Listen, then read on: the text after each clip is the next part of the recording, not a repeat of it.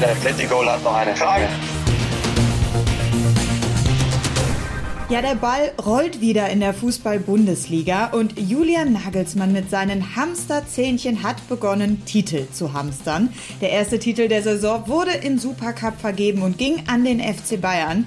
Titel hamstern tut er nicht, aber er hamstert für uns alle Informationen rund um die Bayern und ich sehe doch schon wieder hier im frühen Morgen, du hast die Backen wieder voll, Flo. Das ist vielleicht der, der Top-Einstieg in allen bisherigen 19 Podcasts. Ich äh, hiefe ihn auf jeden Fall in die Top 3. Aber ja, ich habe wieder einiges an Informationen zusammengehamstert und äh, ist übrigens ein, ein sehr, sehr schönes Tier und äh, kleiner Sidekick. Ich wollte früher auch immer Haustiere haben und wenn es dann darum ging, Meerschweinchen, Hamster, Aquarium, dann bekam ich immer ein Buch geschenkt von meinen Eltern. Die haben gesagt, hier, liest dir mal durch, was das für ein Aufwand ist. Und dann war das Thema Haustier wieder begraben. Also in diesem Sinne, wir haben es dann los. Sehr schön. Also der erste Titel ist eingefahren und es ist ja nicht nur der erste Titel für die Bayern in dieser Saison, sondern tatsächlich der erste Titel überhaupt für Julian Nagelsmann.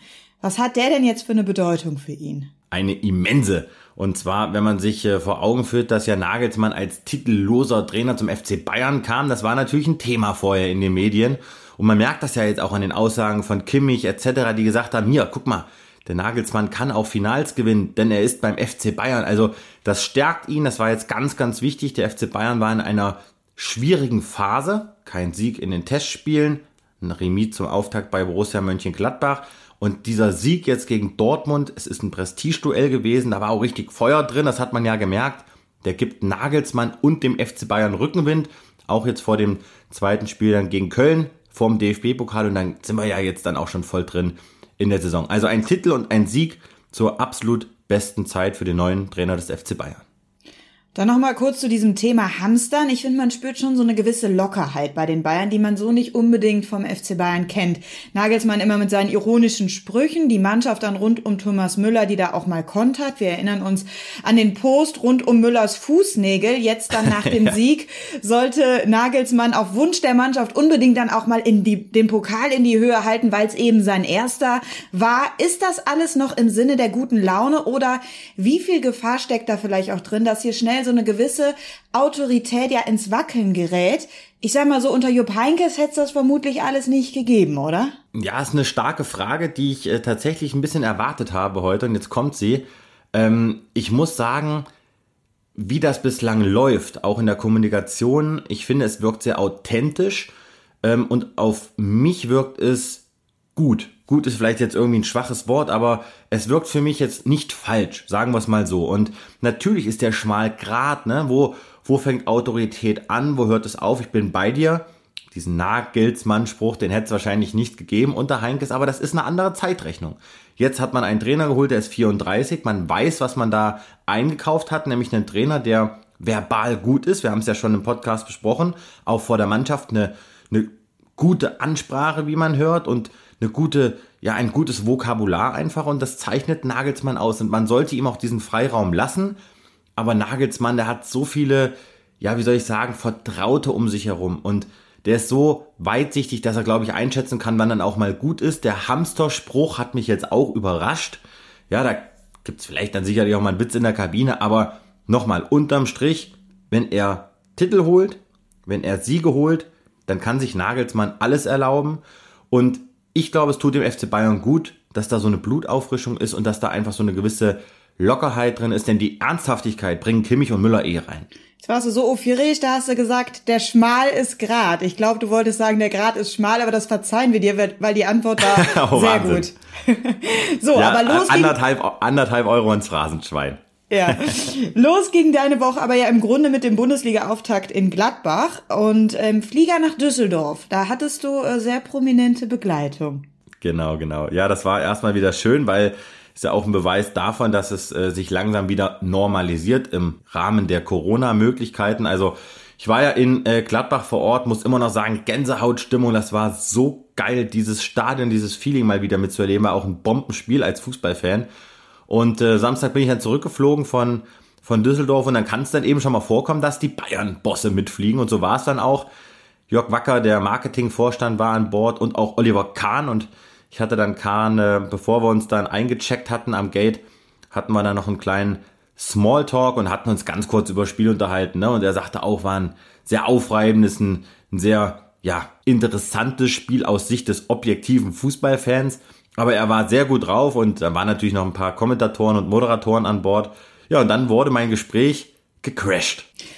Darauf kommen wir gleich, aber eine Frage muss ich natürlich an der Stelle ja, noch äh, stellen, die jetzt wahrscheinlich alle interessiert. Fliegt Olli Kahn Holzklasse oder fliegt der Starreporter Plettenberg schon Business? Also ich fliege auf jeden Fall Holzklasse, denn äh, ich bin ja immer erpicht auch zu sparen und äh, setze mich dann dahin, wo es günstig ist und sicher natürlich. Und nein, Olli Kahn saß ein paar Meter schräg gegenüber von mir und das ist ein Indiz dafür, dass das äh, nicht die Holzklasse war. Aber das sind halt darf man jetzt auch nicht überbewerten. Also, ne, da ist ja auch wieder der Grad schmal, dass man dann eben einem Olli Kahn morgens, äh, Samstagmorgens mal gehörig auf die Nerven geht. Deswegen belasse ich es da meistens bei einem freundlichen Gruß, bei einem Smalltalk und dann ist das Ding auch geritzt und dann hat man einen sympathischen Austausch.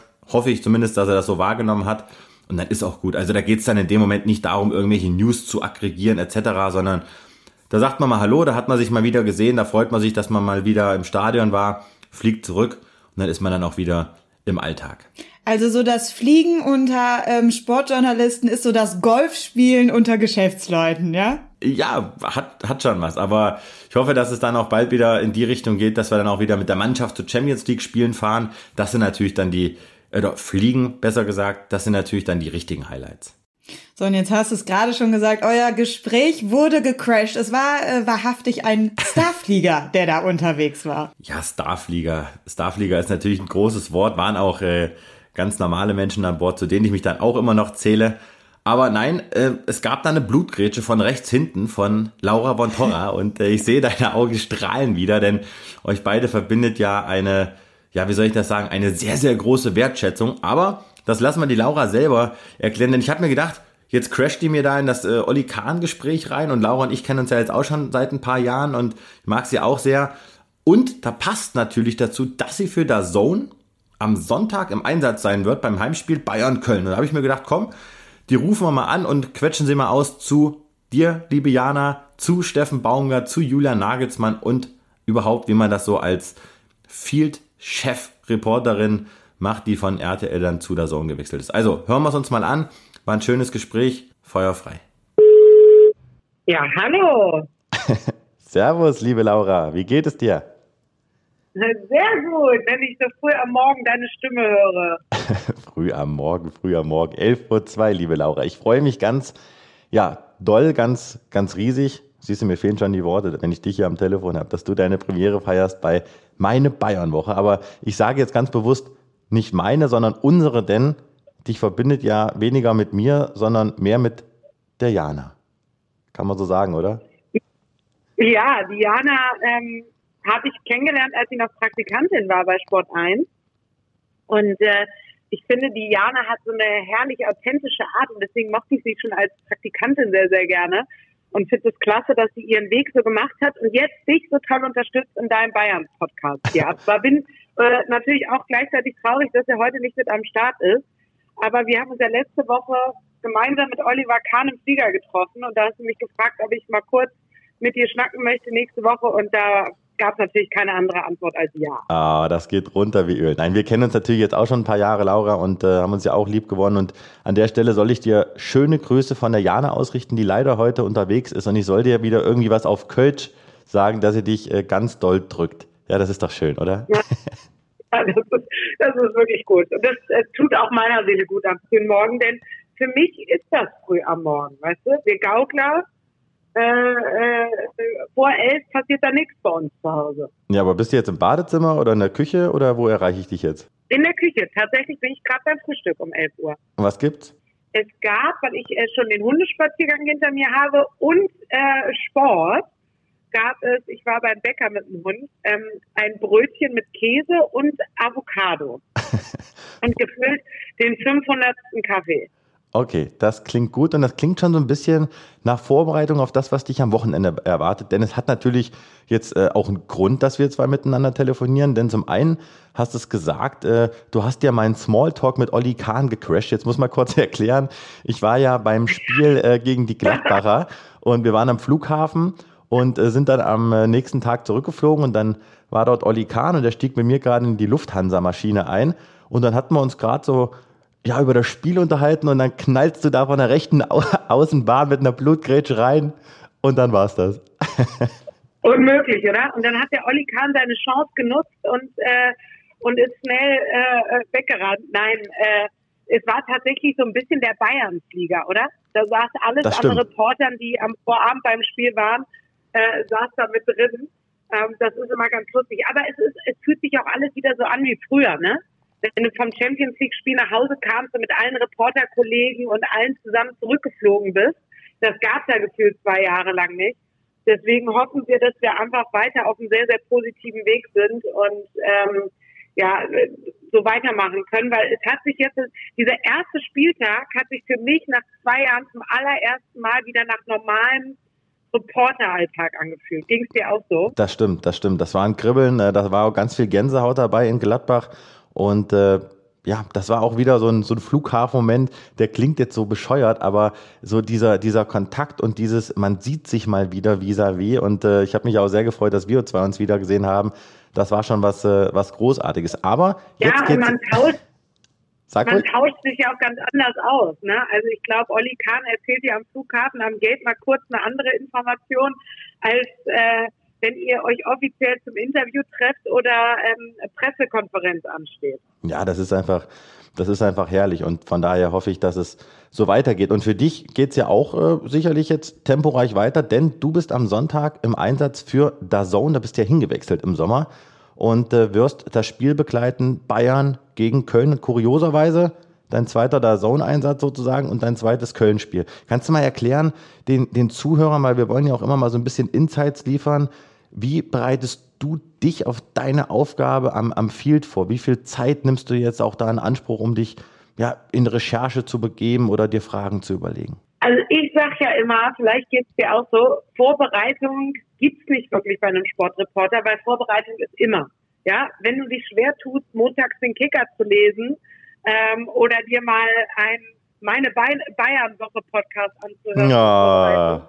dann äh, solltest du solltest du es lassen, Sportreporter oder Sportjournalist zu werden. Also ich sage immer, äh, Vorbereitung ist immer, man tauscht sich aus mit Kollegen, ich, ich lese viel, ähm, ich, ich höre mich um, ich bin hier in Köln natürlich sehr, sehr gut verdrahtet. Das heißt, ähm, sobald ich, ich lebe ja in Köln, ich bin jetzt kein FC-Fan, aber ich lebe in Köln. Das heißt, sobald FC-Spiel ist, fällt es mir sowieso noch ein bisschen leichter als, als sonst, weil ich hier einfach mal eben um die Ecke ähm, an den Kioskstand gehe und dann habe ich schon alle heißen Infos. Nein, also man bereitet sich irgendwo immer vor. Die wirkliche Spieltagsvorbereitung findet dann bei mir tatsächlich erst so einen Tag vom Spiel statt, weil ich einfach glaube, wenn du das zwei, drei Tage vor dem Spiel machst, dann passiert einfach in diesem schnelllebigen Geschäft noch so, so viel. Deswegen mache ich das echt immer so einen Tag vorher oder am selben Tag morgens, wenn es jetzt das späte Spiel ist am Sonntagabend, lese mich dann nochmal ein, schreibe meine Moderation und äh, auf Saison ist ja auch viel neu in diesem Jahr oder ab dieser Saison. Das heißt, die Vorläufe werden länger. Man, man hat sich dazu entschlossen, doch irgendwie Gesichter zu etablieren äh, auf diesem Sender und, und viel Inhalt auch zu transportieren. Und demnach ist das dann auch viel, was wir machen müssen. Und äh, ich glaube, ich habe jetzt letzte Woche vor meinem ersten Spiel fünf Seiten oder so aufgeschrieben. Mhm. Ähm, ich schreibe das dann immer auf, das ist wie so ein Spicker. Ich weiß dann eh, was draufsteht und es kommt dann auch anders raus als gewollt. Aber ähm, so, so ein bisschen Vorbereitung und Aufschreiben ist es dann schon. Und unser Job Aber es macht eben Spaß. Ne? Also das ist meine Leidenschaft. Absolut. Also das ist unser aller Leidenschaft und unser Job lebt ja auch ein bisschen von Spontanität. Ne? Wenn wir uns zu sehr verzetteln und zu sehr an unseren Fragen äh, stecken bleiben, die wir uns so vorbereitet haben, möglicherweise verlieren wir vielleicht auch den Blick für das, was auf dem Platz passiert. Ne? Also da muss man ja auch immer ein bisschen Raum haben, ja, um, um die Aktualität mit eben reinzunehmen. Das ist ja, denke ich, ganz, ganz wichtig ja. und wirst du wahrscheinlich genauso machen. Sehr richtig. Nagelsmann, Baumgart äh, sind zwei, glaube ich, geile Gesprächspartner, oder? Super. Baumgart hatten wir jetzt schon nach dem äh, Spiel am Sonntag und ich meine, er hat jetzt den Auftakt mit dem FC gewonnen. Das gab seit 2015 nicht mehr. Also die FC-Fans sind schon außer Rand und Band. Ich glaube, der muss jetzt eher sich darum bemühen, dass er die Euphorie wieder ein bisschen bremst, weil ähm, ja, diese Mehr über den 1. FC Köln und, und seine Fans, die stimmt natürlich, dass man direkt euphorisch ist und schon wieder von Europa träumt wahrscheinlich. Äh, äh, aber, aber ein herrlich netter Gesprächspartner. Ich finde, er ist auch ein super Typ, muss ich sagen. Ich glaube, ich habe so das erste Mal das Gefühl, dass die Stadt wieder ein bisschen euphorisiert ist seit Peter Stöger. Also es ist Aufbruchstimmung beim FC. Mhm. Gegen die Bayern wird es brutal schwer. Und äh, ich hatte jetzt so ein bisschen die Hoffnung, dass es ähm, einfach spannender wird in dieser Bundesliga-Saison. Ja, dass die Bayern sich vielleicht ein bisschen schwerer tun als in den Vorjahren. Jetzt habe ich aber gestern Supercup geguckt und war so begeistert von, von Dortmund und war eigentlich so begeistert auch von, von diesem Spiel. Ne? Also ein Schlag am Tausch, ein Hin und Her. Die Dortmunder haben gepresst wie die Wahnsinnigen. Also es war schon echt geil zum Gucken. Und dann gewinnen die Bayern doch 2-1. Also ja, ich, ich weiß es auch nicht. Ja, aber es wird, glaube ich, ein, ein hochinteressantes Spiel. Ich werde ja auch im Stadion sein und von daher freue ich mich, dass wir uns da auch wiedersehen. Aber was ist so deine Prognose? Bayern, äh, Köln-Bayern ist immer noch so ein bisschen, finde ich, schwer einzuschätzen in dieser Saison. Aber das Supercup-Spiel, muss ich sagen, hat mich positiv überrascht. Gerade so defensiv, da haben sie echt äh, richtig gut gestanden teilweise. Aber vorne geht die halt Bayern immer was. Ne? Ja, die Bayern fand ich, schon, ja, ja. Äh, fand ich schon gut. Jetzt muss man dem User natürlich erzählen, dass wir aus organisatorischen Gründen das Gespräch am Mittwoch aufzeichnen. Aber das ist natürlich überhaupt gar kein Problem. Aber nee, die Bayern fand ich schon sehr, sehr ordentlich. Aber glaubst du, die Kölner haben eine Chance oder muss man da, muss man da sehen, dass man da hinten nicht die Hütte voll bekommt? Oh, ja, es ist, es ist wirklich brutal schwer. Was sage ich jetzt? Also natürlich ist der FC der Underdog und die Bayern müssen es eigentlich gewinnen. Aber im Fußball ist alles möglich. Drei Euro ins Phrasenschwein. Oh, oh, oh.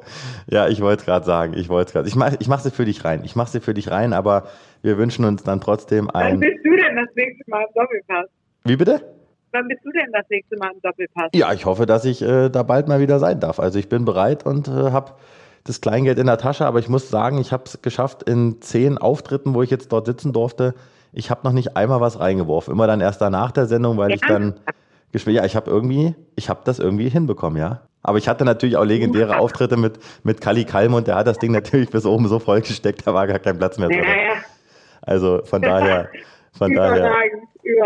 Ich wollte ich es gerade sagen. Aber Laura, lass uns noch kurz sprechen. Ähm, du bist ja Werder Bremen-Fan, wie gesagt, lebst in Köln, bist mit einem Bochum-Spieler ja. liiert und dein Herz ja. schlägt für Werder Bremen. Kannst du bitte einmal kurz ausrasten über das, was da in Bremen passiert? Weil gefühlt haben die ja in zwei Tagen keine Mannschaft mehr, weil sie alles verkauft haben, oder? Also mir fehlen da wirklich manchmal als Fan so ein bisschen die Worte. Ähm, wie verpacke ich das jetzt? Also es ist so, dass ich glaube, dass Werder zu lang in einer Vetternwirtschaft gelebt hat und zu sehr diesen Bremer Klüngel, dem eigentlich ja immer hier den Kölnern nachgesagt wird, aber in Bremen scheint es ihn auch zu geben, diesen Bremer Klüngel gestärkt und gelebt hat. Und ich glaube, es muss jemand von außen kommen, da ein bisschen ja aufräumen, für Ordnung schaffen. Und ich glaube, es ist ganz, ganz wichtig, weil das sind alles nette Typen, die dabei bei Werder arbeiten. Nur es geht jetzt nicht darum, dass jemand seinen Job behält, sondern es geht um den Verein. Weil sonst äh, sieht es im Moment wirklich so aus, als, als würde es ein Problem werden, die zweite Liga oder die Klasse in der zweiten Liga zu halten. Hm. Und ähm, da ist jetzt ganz, ganz wichtig, dass da die Verantwortlichen nicht äh, in ihren Eitelkeiten versinken und krampfhaft an ihren Posten festhalten müssen und wollen, sondern es geht um den Verein. Und der Verein Werder Bremen hat so viel Tradition und ist so großartig eigentlich, auch mit der Fankultur, mit all dem, was rund um den Verein in dieser Stadt passiert, dass dieser Verein jetzt nicht darunter leiden darf, dass dass manche Leute, wie gesagt, krampfhaft an ihren Posten festhalten. Und, und da würde ich wirklich einfach an alle appellieren und sagen, kümmert euch an den Verein, denkt an das Wohl des Vereines.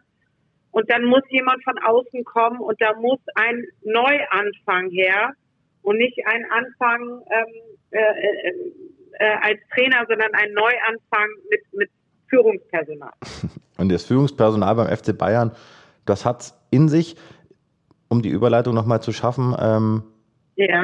kannst du uns mal verraten, führst du nochmal das ein oder andere Gespräch jetzt im Vorfeld des Spiels, rufst du nochmal bei Heiner Kahn oder bei Nagelsmann selbst an oder wie zündest du dann dein Netzwerk? Nee, das, überlasse, das überlasse ich immer so ein bisschen den Kommentatoren mit den Trainern und so äh, zu telefonieren. Das ist für die für, für Spiel, glaube ich, einfach wichtiger als für mich. Und ähm, die Trainer sind dann auch irgendwann genervt, wenn wenn der, wenn der Kommentator anruft, wenn dann noch die Moderatorin anruft und so. Ich habe gute Freunde bei Sport 1, die sich einfach saugut mit den Bayern auskennen und die rufe ich immer vorm Spiel dann nochmal an. Mach das. Du kannst mich jederzeit erreichen. Ich freue mich wahnsinnig, dich dann am äh, Sonntag wiederzusehen. Und ja, ich kann mich nur bedanken. Schön, dass du hier deine Premiere gefeiert hast. Und natürlich nochmal ganz, ganz liebe Grüße auch von der Jana. Und äh, ich, ich weiß es jetzt schon, die wird dann wieder Pippi in den Augen haben. Und übrigens, ich bin ja auf Jana neidisch. Denn, äh, und wenn sich das nicht ändert, Laura, dann muss ich unsere Freundschaft kündigen. Ich habe gesehen, dass du ihr bei Instagram folgst, aber mir noch nicht. Also das muss ich jetzt bitte ändern. Soll ich dir, soll ich dir mal ganz ehrlich was sagen? Ich habe mir eben deinen Podcast nochmal angeguckt und angehört ähm, und habe da auf, auf der Sport 1 Seite ist ja dann auch ein direkter Link zu, zu eurem Twitter-Account und zu eurem Instagram-Account. Und da habe ich gerade eben zum allerersten Mal auf deinen Instagram-Account geklickt und wusste gar nicht, dass du da Flori Pletti oder wie ist dein Name? Pletti Goal oder Florian Plettenberg? Aber du hast ah, Pletti Goal, genau, da ist es. Da ist er. So just in diesem Moment. Oh, das ist, das ist ein Live-Moment. Jetzt, jetzt mache ich jetzt, jetzt gehe ich aber noch mal rein hier. Jetzt mache ich den Check. Also jetzt muss ich, hier klingt schon die Eins. Das ist jetzt hier wirklich ein Bayern-Woche Live-Moment. Das ist Wahnsinn. Und hier, Laura Montora folgt dir jetzt. So, ich habe es jetzt geschafft. Ich kann jetzt aufhören und mein Herz rast. Ich freue mich und ich wünsche dir alles, alles Liebe und alles Gute dann für deinen Einsatz am Sonntag. Ja, vielen Dank. Wir sehen uns und äh, viel Erfolg weiterhin mit all dem, was du tust und ihr. Und ich höre hier immer ab und zu mal rein. Ne? Ich bin stiller Zuhörer, vergiss das nicht. Das freut mich, das freut uns und äh, du kannst mich, wie gesagt, ruf mich, ruf uns an, wenn du Informationen über den FC Bayern brauchst. Aber ich glaube, du bist auch immer so sehr, sehr gut informiert und das äh, ja, spricht ja auch für deinen tollen Weg, den du hingelegt hast. Also dir natürlich weiterhin alles gut. Aber jetzt ist auch gut hier mit der Lobhudelei, ist ja Wahnsinn. Aber äh, ehrlich, komm, trinken wir Kaffee also. und weiter geht's. Mach's gut, liebe Laura. Alles Liebe, vielen Dank. Ciao. Ja, das mag ich so an Laura, dass sie eben sehr authentisch rüberkommt. Ja, ein bisschen Kaffeetasse in der Hand und das Avocadobrot noch geschmiert und irgendwie mittendrin in der Vorbereitung für Bayern Köln. Aber Jana, komm, jetzt mal Hand aufs Herz, das geht auch runter wie Öl. Oder diese Einstiegsworte, diese Leidenschaft für dich, da ist was am Köcheln. Also eh, glaube ich, dass ihr Zwillingsschwestern sein könntet. Ja, äh, Musik in meinen Ohren natürlich. Äh, Laura wirklich eine sehr, sehr geschätzte Kollegin und wie ich finde, eine ganz tolle Moderatorin. Ich finde, sie kann einfach was, was nur ganz wenige können. Und das ist, wenn sie am Spielfeldrand steht und ich sie im Fernsehen sehe, dann habe ich das Gefühl, ich habe ein Stück Stadion bei mir auf der Couch sitzen. Also sie kann einfach so Emotionen transportieren, dass ähm, können die wenigsten und äh, ja, ich schaue da sehr zu ihr herauf und ähm, schätze sie sehr. Deswegen freut mich das natürlich umso mehr. Grüße gehen raus nach Kölle und äh, die kannst du ja dann am Sonntag im Stadion ausrichten gegen den großen FC Köln. Das ist natürlich für mich ein ganz besonderes Spiel an der Stelle, ne? Ja, das glaube ich, das glaube ich. Aber ich glaube, dass du dir nicht so viel ausrechnen solltest. Steffen Baumgart hat ja klar gesagt, wir fahren nach München, um etwas zu holen, sonst bräuchten wir gar nicht erst dorthin fahren. Und Köln hat gegen Hertha ja auch eine richtig gute Leistung gezeigt. Die sind bissig unterwegs, das merkt man. Und Bayern hat ein ordentliches Pensum, jetzt in der Woche der Supercup, dann die Liga, dann noch das Pokal-Nachholspiel gegen den Bremer SV, was dann am kommenden Mittwoch ansteht. Natürlich auch live zu sehen auf Sport 1, sei an der Stelle erwähnt. Ist da nicht doch so ein bisschen was drin für den FC? Mach mir doch mal Hoffnung. Also wenn wir jetzt schon beim Tippspiel sind, dann muss ich dir sagen, nein. Ich habe dir ja letzte äh, Woche gesagt, dass ich dieses Remis, ich sagte ja ein 2 zu 2, aber ich habe das Remis vor meinem geistigen Auge gesehen.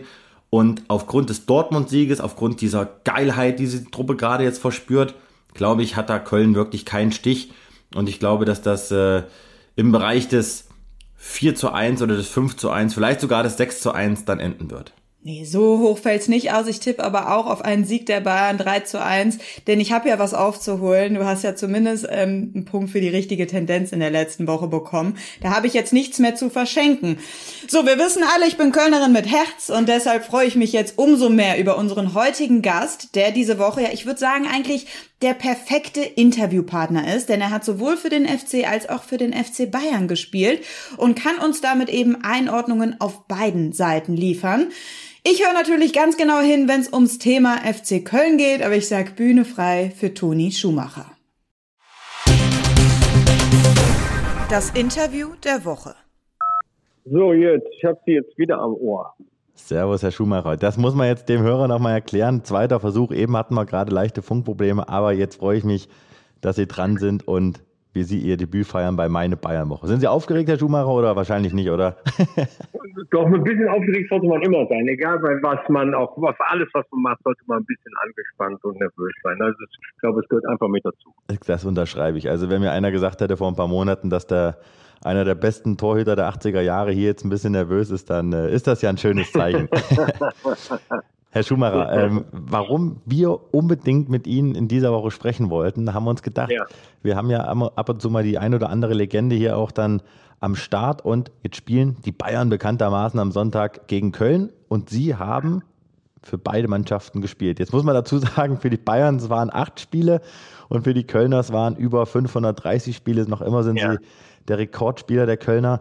Aber da muss ich natürlich fragen, gibt es da trotzdem noch eine, eine Sympathie für die für die Münchner oder ist das schon so weit weg? Es war ja 91 bis 92, wo sie beim FC Bayern ausgeholfen haben, dass, dass man da gar nicht drüber nachdenkt. Ne, das ist, das ist immer noch, wenn ich darüber nachdenke, vor allen Dingen für mich auch eine Auszeichnung gewesen. Ne? Ich war ja, damals habe ich ja mein Buch rausgebracht, Anpfiff, und ich bin ja dann vom 1. FC Köln, haben sie mich herausgeschmissen und wurde dann ja auch mehr oder weniger als Persona non grata äh, bezeichnet in Deutschland, bin dann über Schalke nach Fenerbahce Istanbul gegangen und ich war immer auch mit Raimund Aumann befreundet, mit Uli Hoeneß immer einen sehr guten Kontakt gehabt und als die Torhüter sich dann in, bei Bayern verletzt haben, rief dann Raimund Aumann und sagte, pass auf, du musst uns helfen, du brauchst auch nicht zu spielen. Setz dich einfach auf die Bank, nur für den Fall der Fälle, wenn da mal was passieren sollte, dass wir wissen, da ist einer, der kann äh, ohne weiteres sich auch noch ins Tor stellen, auch wenn er schon ein bisschen älter ist. Und dann habe ich das, habe ich natürlich mit meiner Familie besprochen und ähm, die haben dann zugestimmt, allerdings auch wenig Chance dagegen zu stimmen, weil wer hat schon mal die Chance, beim Klassenprimus äh, äh, mal zu spielen oder mal hinzufahren und zu helfen.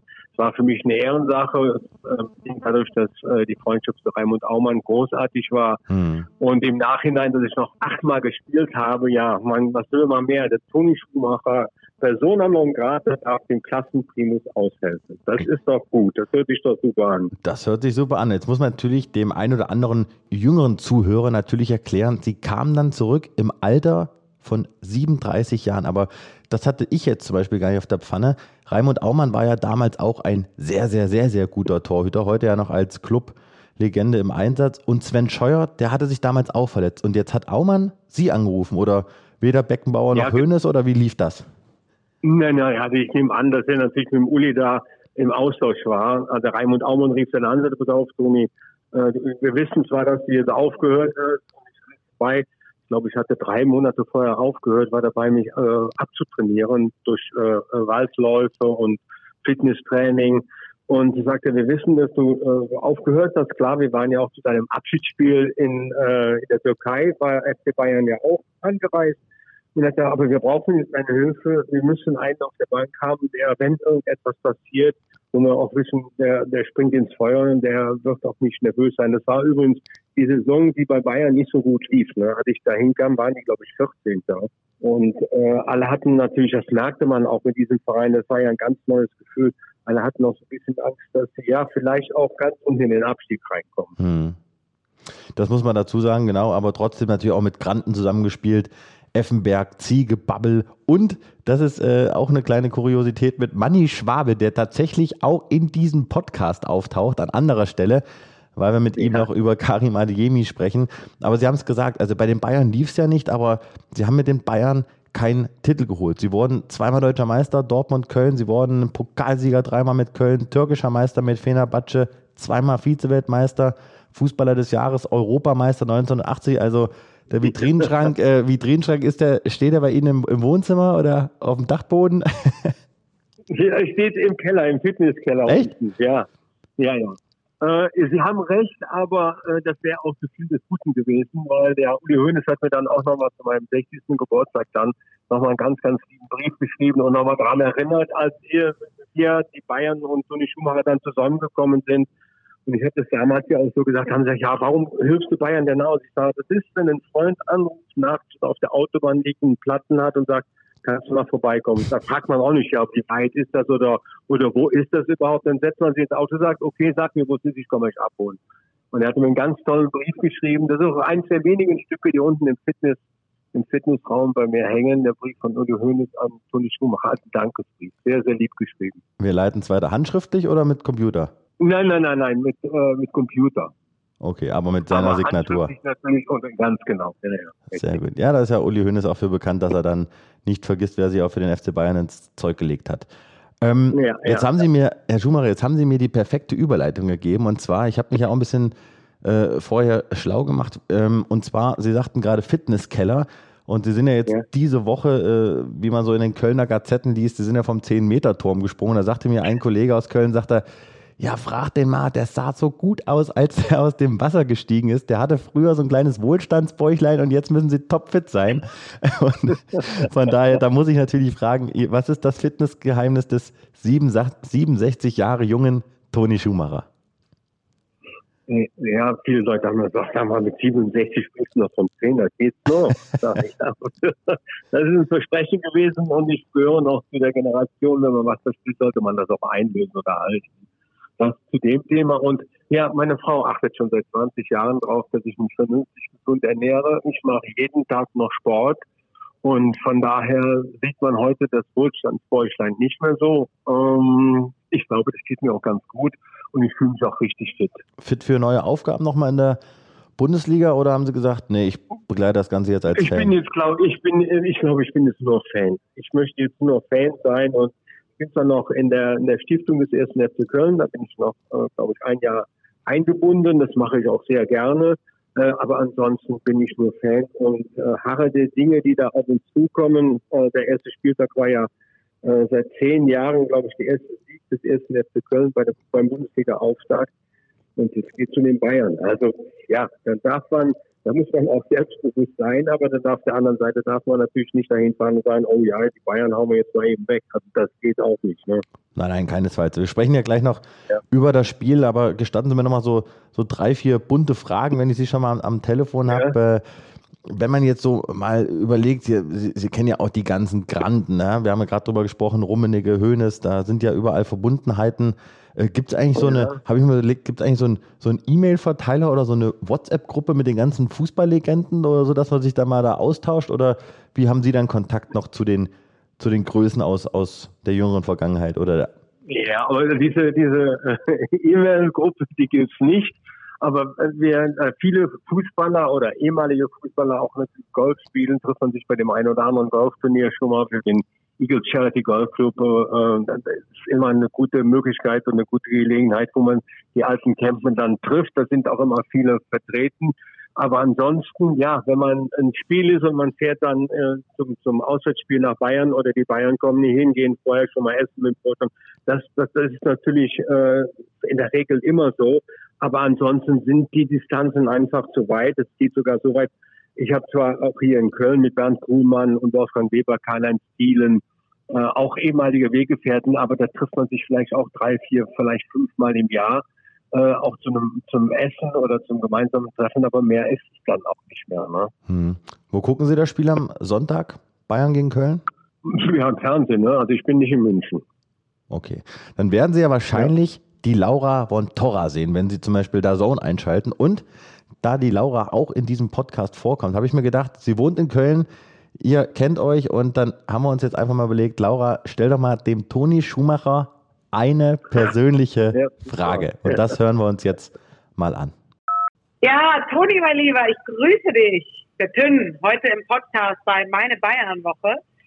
Das habe ich mir sagen lassen. Und an dich die Frage, die mir im Stadion vergangenen Sonntag keiner beantworten konnte.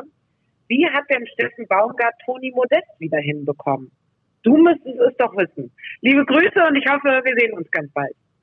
Ja, liebe Laura, schön, dass du auch an dieser Sendung teilnimmst und wir kennen uns ja, könntest mich ruhig auch mal wieder einladen zu dir ins Studio.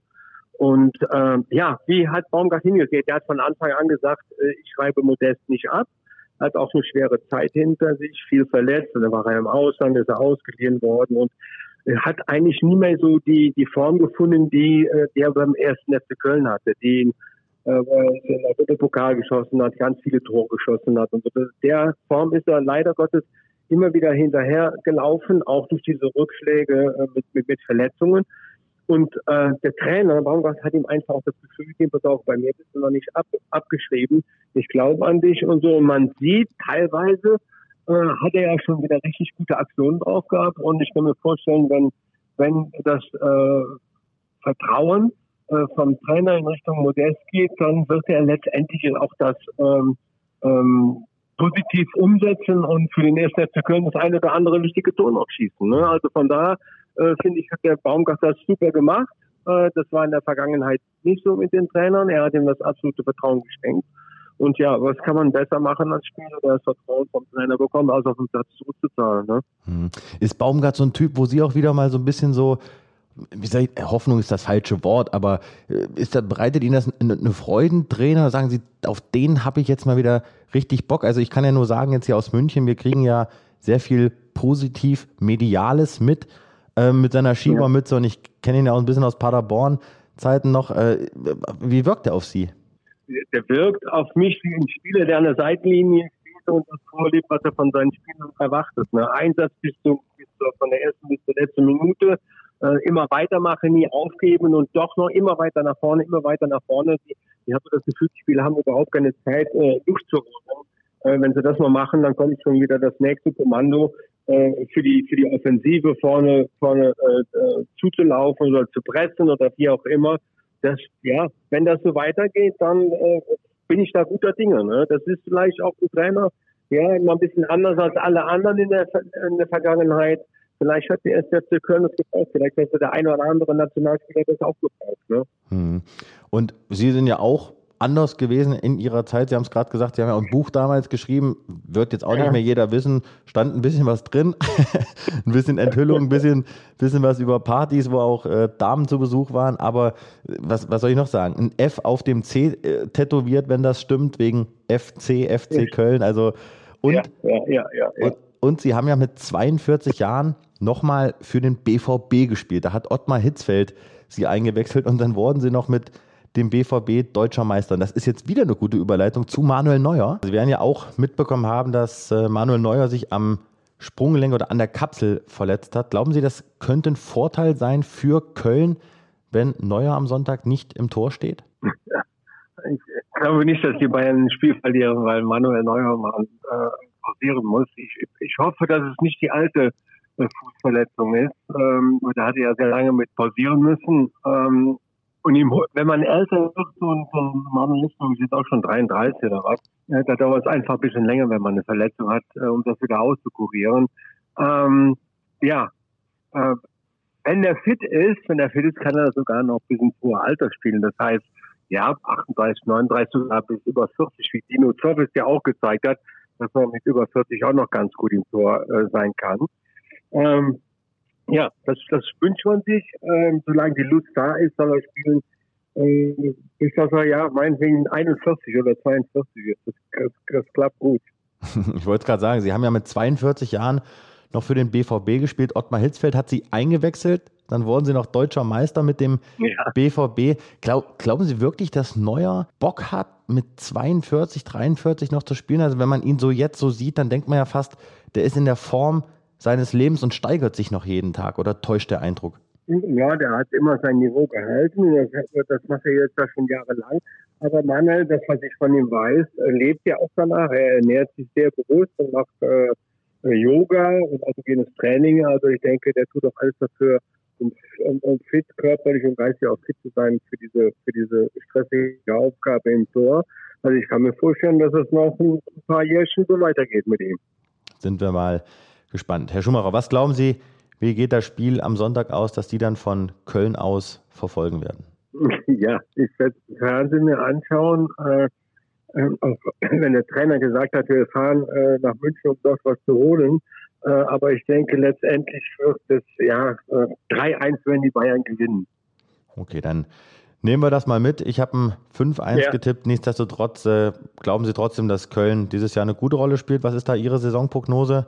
Für den wenn der, ersten FC? Ja, wenn der, ja, wenn der, wenn der Trainer weiter, weiter die Mannschaft ja infiziert mit seiner, mit seinem, äh, mit seiner Freude, mit seiner Lust, mit seinem äh, aktiven Dabeisein, äh, wenn das rübersteckt auf die Mannschaft, dann glaube ich, haben wir dieses Jahr nichts mit dem Abstieg zu tun.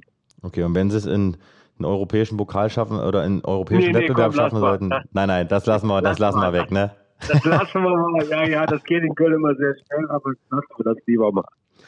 Okay, Herr Schumacher, war uns eine große Ehre, dass Sie hier dabei waren. Ich hoffe, es hat Spaß gemacht und äh, ich schicke Ihnen dann natürlich die Folge zu. Und dann haben Sie ein kleines Warm-up dann am Sonntag auf dem Sofa, um sich dann aufs Spiel dann mit das allen Infos einzustimmen. Also recht herzlichen Super, Dank. Vielen Dank.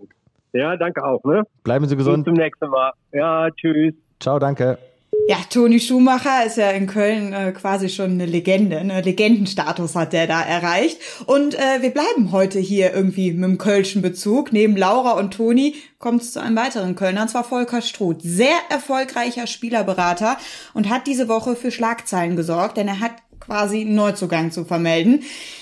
Ein neuer Spieler für sein Portfolio und zwar kein geringerer als Timo Werner. Timo Werners Ex-Berater, muss man ja jetzt sagen, Karl-Heinz Förster, war ja während der EM noch zu Gast in unserem Podcast. Nach Süle ist das jetzt der zweite Spieler, der an Sports 360 verliert. Tut ihm das weh? Was glaubst du, Florian? Wie kam es dazu? Oder hat er vielleicht einfach fertig? So sagt er, ich habe ausgesorgt, ich bin durch mit dem Thema. Hm, ich würde sogar noch ein bisschen früher anfangen, denn wer sich jetzt fragt, was, äh, Wossitzer Blettenberg, was erzählen die mir jetzt hier über einen Beraterwechsel? Ähm, muss ich immer schmunzeln, weil Beraterwechsel teilweise in der Branche ähm, ja, wie soll ich das sagen, eine große Bedeutung haben. Und in diesem Fall Timo Werner zu Struth, zu Sports 360 oder 360, da, da habe ich echt gestaunt. Denn Volker Struth ist, wie du gesagt hast, richtigerweise ja einer der mächtigsten Spielerberater auch weltweit und hat in seinem Klientel Upamecano, er hat Niklas Süle und er hat vor allen Dingen auch sicher Julia Nagelsmann geschnappt. Und jetzt kommt eben noch Timo Werner hinzu. Was ich damit sagen möchte, dass natürlich die, die Wege zum FC Bayern, die sind ja total kurz. Der Austausch ist immer da. Und im Grunde genommen ist immer einer dieser, äh, dieser Agentur beim FC Bayern vor Ort in der Allianz Arena oder bei den Terminen. Und da kannst du natürlich jetzt eins und eins zusammenzählen, denn wir haben ja vor kurzem auch darüber gesprochen, dass der Name Timo Werner auch in den letzten Wochen schon an der Sebener Straße gefallen ist. Und Natürlich kann man sich jetzt überlegen, hm, Werner zu Struth, Struth, Nagelsmann, wechselt Timo Werner jetzt zum FC Bayern. Natürlich in diesem Sommer noch nicht, aber das Thema, glaube ich, wird 2022 definitiv heiß werden, wenn Timo Werner es nicht schaffen sollte, auf Spielzeit zu kommen. Denn ihr wisst alle, Lukaku hat sich ja dem FC Chelsea angeschlossen, also spielt vorne im Zentrum, der wird gesetzt sein. Werner hat dort oft gespielt unter Tuchel, hofft so weiß ich, jetzt eher so ein bisschen darauf, dass er vielleicht so um Lukaku rumspielen kann. Aber da gibt es natürlich noch viele andere, ne? Mit Pulisic, mit Havertz, mit Mount. Also für Werner, für Werner, Werner, Werner wird's echt richtig schwer. Und lass mich das noch sagen, warum ein Transfer jetzt erstmal auch unrealistisch ist. Werner verdient bei Chelsea ein Schweinegeld und ich weiß, dass der da über oder sagen wir um die 10 Millionen netto pro Jahr verdient und diesen Vertrag hat ihm Karl-Heinz Förster besorgt. Das muss man an der Stelle klar sagen. Es tut mir natürlich auch leid für Karl-Heinz Förster, denn er hat jetzt mit Süle und Werner den nächsten Topstar verloren. Ich bin sehr gespannt, wo die Reise hingeht bei Werner. Die Trennung hat letzte Woche stattgefunden. Dann hat er sich sehr schnell der neuen Agentur angeschlossen. Ich bin sehr gespannt. Aber das Thema FC Bayern, Timo Werner, es wird uns noch einige Monate beschäftigen.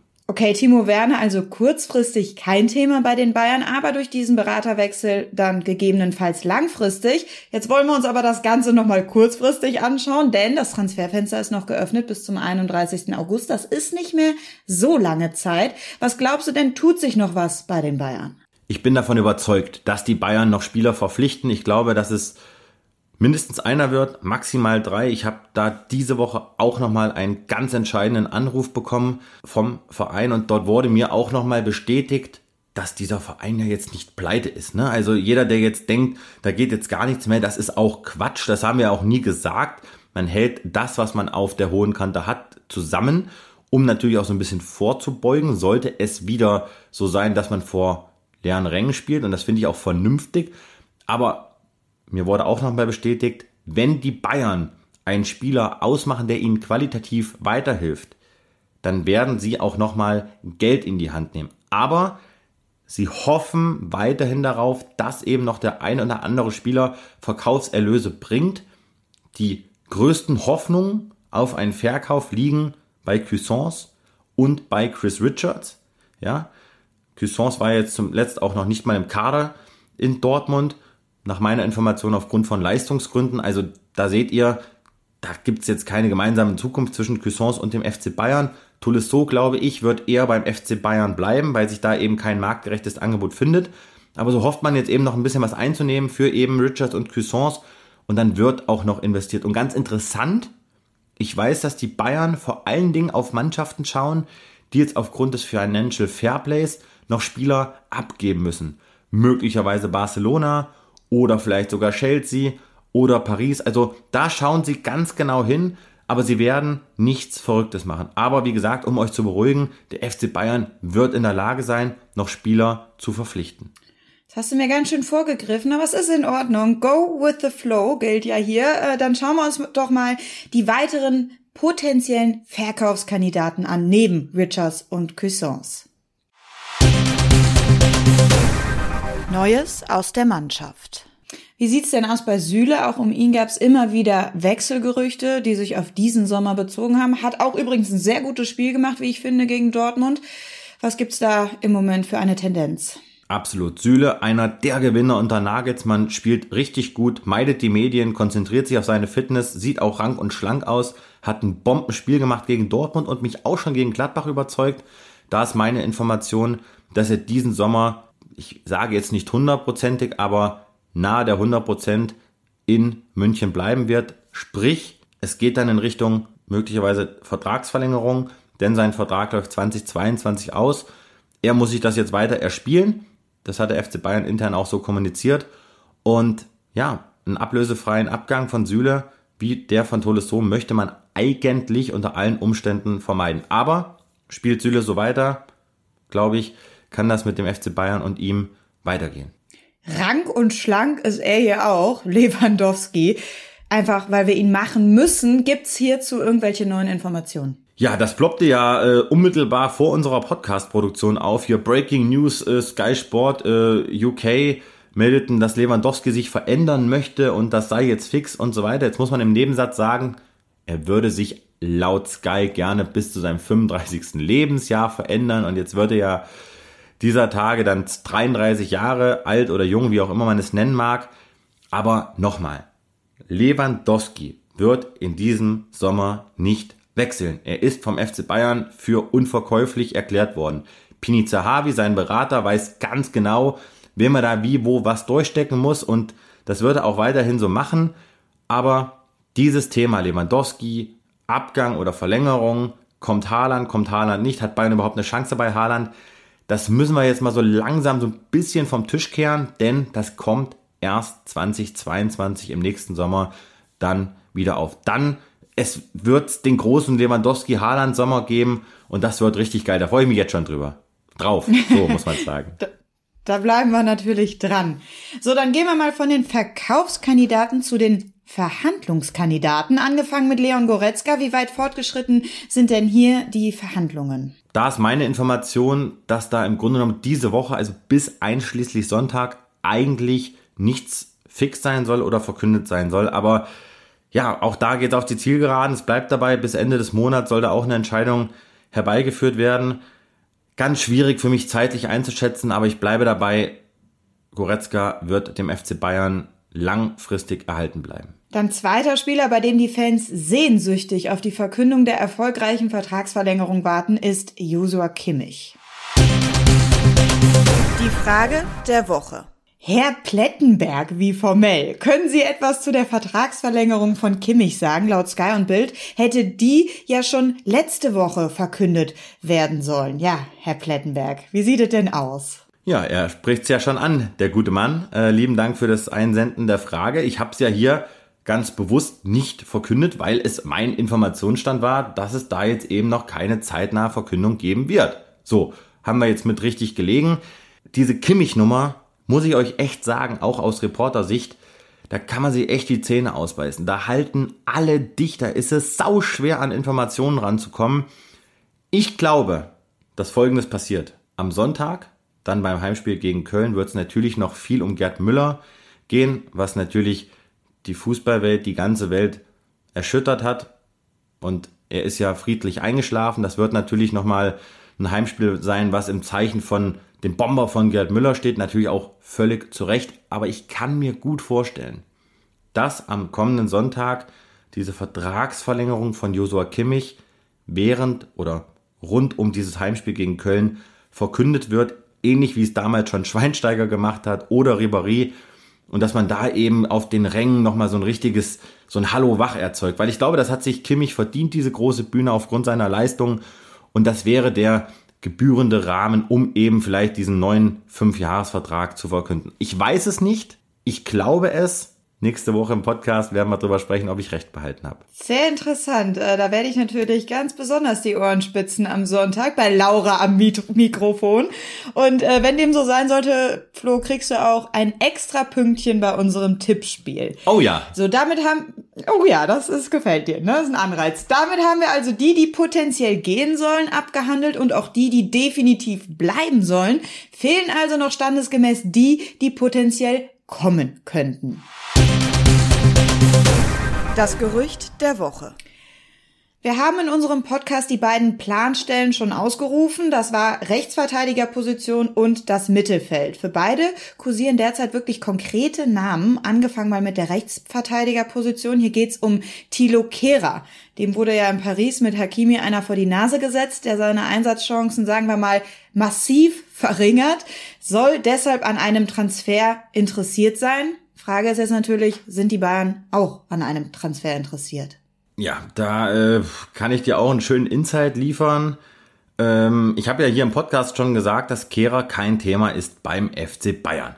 Das war ja, glaube ich, sogar letzte Woche. Und jetzt muss man wissen, Kehrer, habe ich ja damals berichtet, der will eigentlich in Paris bleiben. Natürlich ist das jetzt auch für einen Spieler wie Kehrer, Draxler etc. eine, eine geile Nummer, wenn du jeden Tag mit Neymar, Mbappé und Messi und Di Maria auf dem Trainingsplatz stehst. Das darf man nicht verkennen.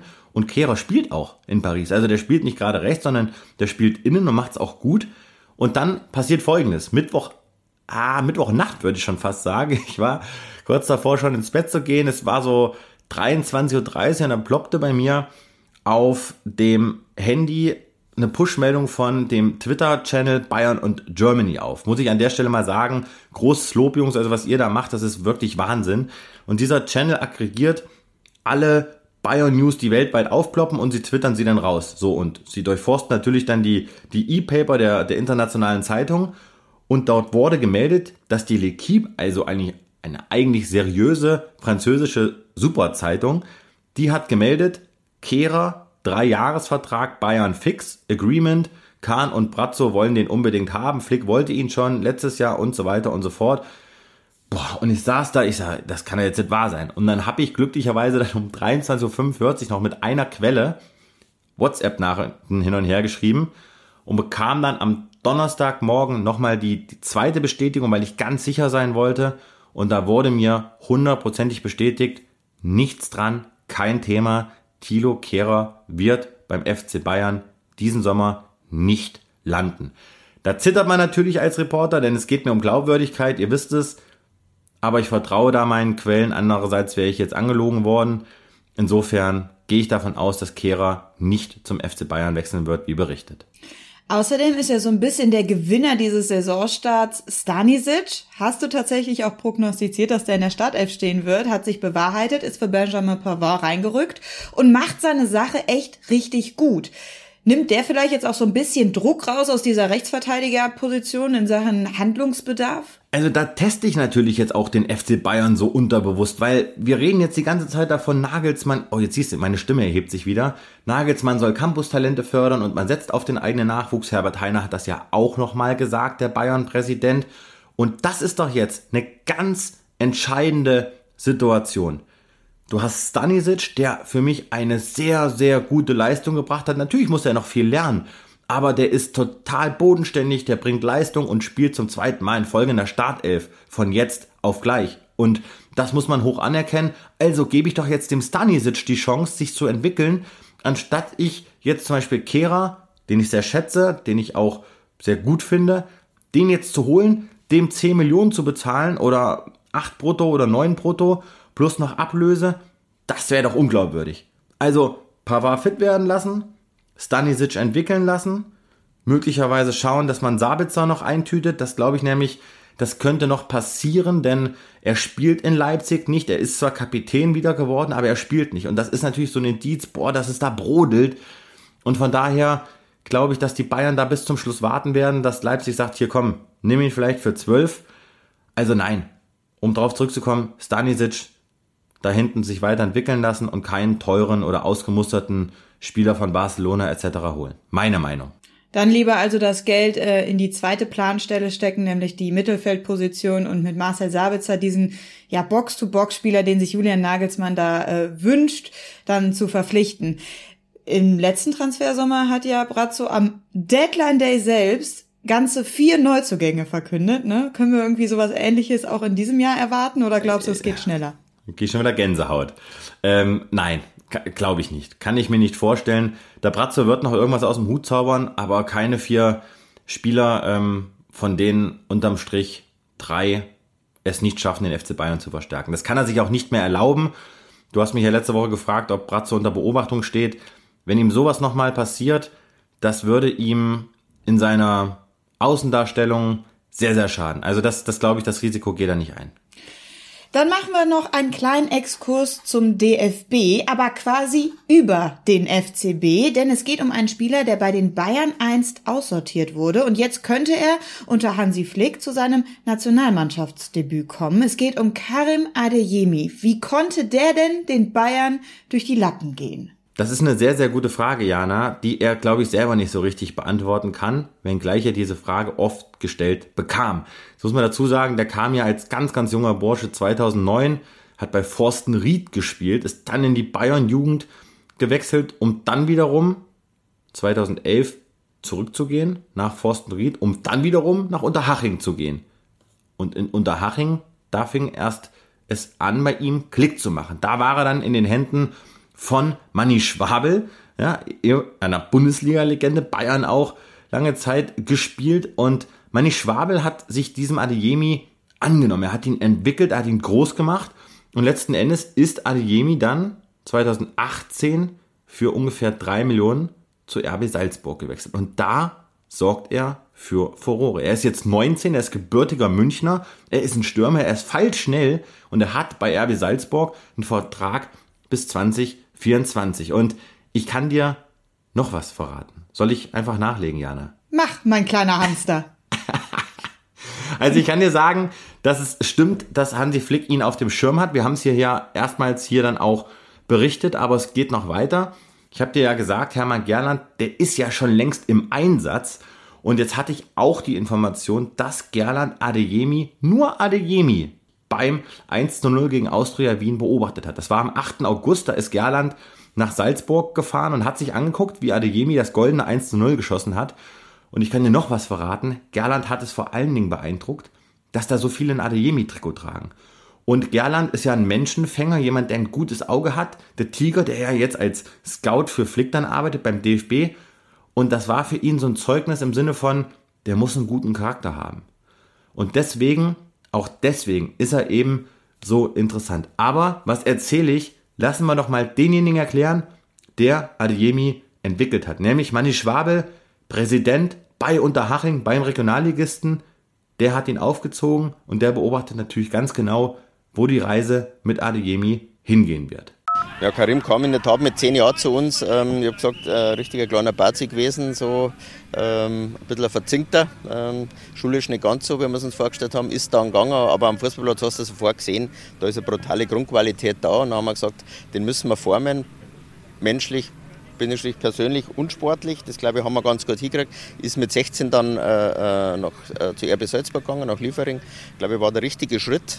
Ähm, und jetzt sorgt er halt bei RB Salzburg für Furore, ähm, in der Liga, aber auch in der Champions League. Und ähm, jetzt muss man mal schauen, der Karim ist, hat eine wahnsinnige Schnelligkeit und auf gut Bayerisch scheißt sie halt vor dem Tor überhaupt nichts. Und das aus so einem Holz sind halt gute Stürmer geschnitzt, die wenn ein, zweimal verballern das Ding, dann der probiert es ein drittes Mal, ein fünftes Mal, ein achtes Mal. Und ich habe ja auch viel Top-Stürmer erlebt in meiner Karriere. Also ich war kein Stürmer, aber Top-Stürmer erlebt.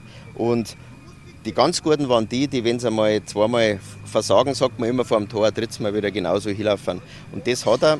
Und was ihn wahnsinnig auszeichnet, dass er im höchsten Tempo halt den Ball brutal gut mitnehmen kann. Ne? Also das Tempo ist er nicht, du musst die Bälle auch verarbeiten dann. Das hat er. Und ähm, was glaube ich auch ein bisschen die Haching-Schule war, er ist persönlich auf einem super guten Weg. Ähm, wenn ich heute halt mit Stefan Kunz bei der 21 nach, nach dem Ding gesprochen habe oder wenn man mit, mit den Verantwortlichen von RB Salzburg redet, total bodenständiger Kerl. Ich war letztes Mal im Spiel unten, da haben von zehn Jungs haben gefühlt acht Jahre ADM-Trikot.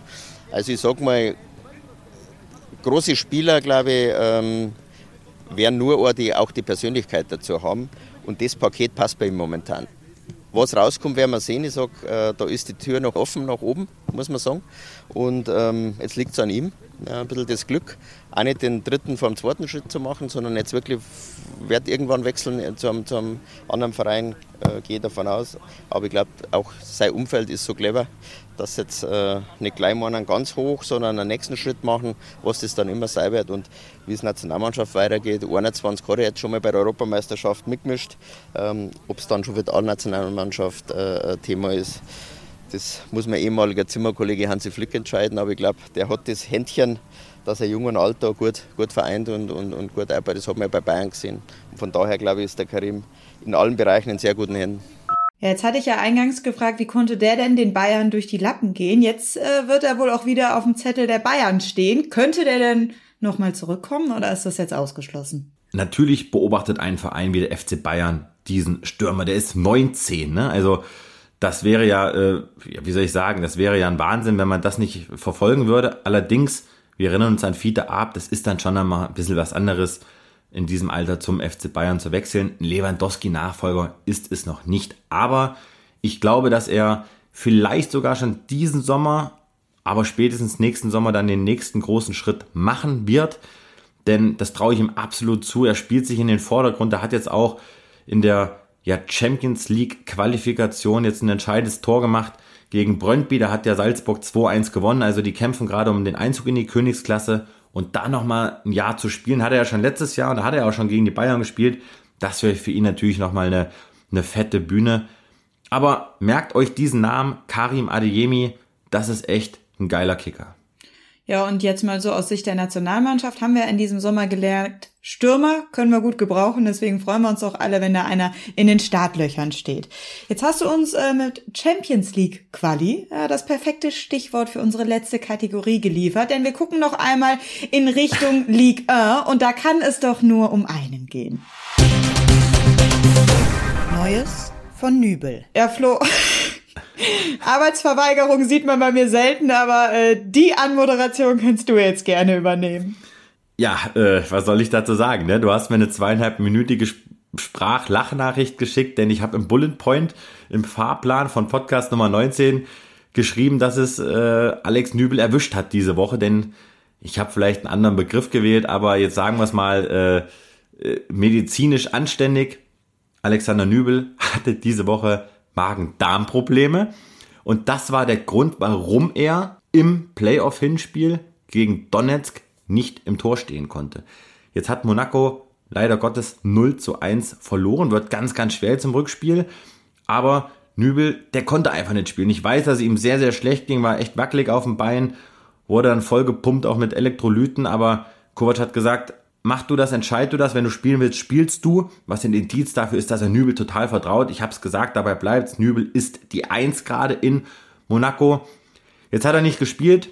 Monaco hat verloren, aber jetzt kommt es natürlich auf ihn an. Ne? Jetzt Samstag haben sie das nächste Ligaspiel, dann steigt das Rückspiel am 25. August in ja, Charkiw und da kann er dann zeigen, was in ihm steckt. Also die Champions League, die würde ich ihm persönlich sehr, sehr gönnen.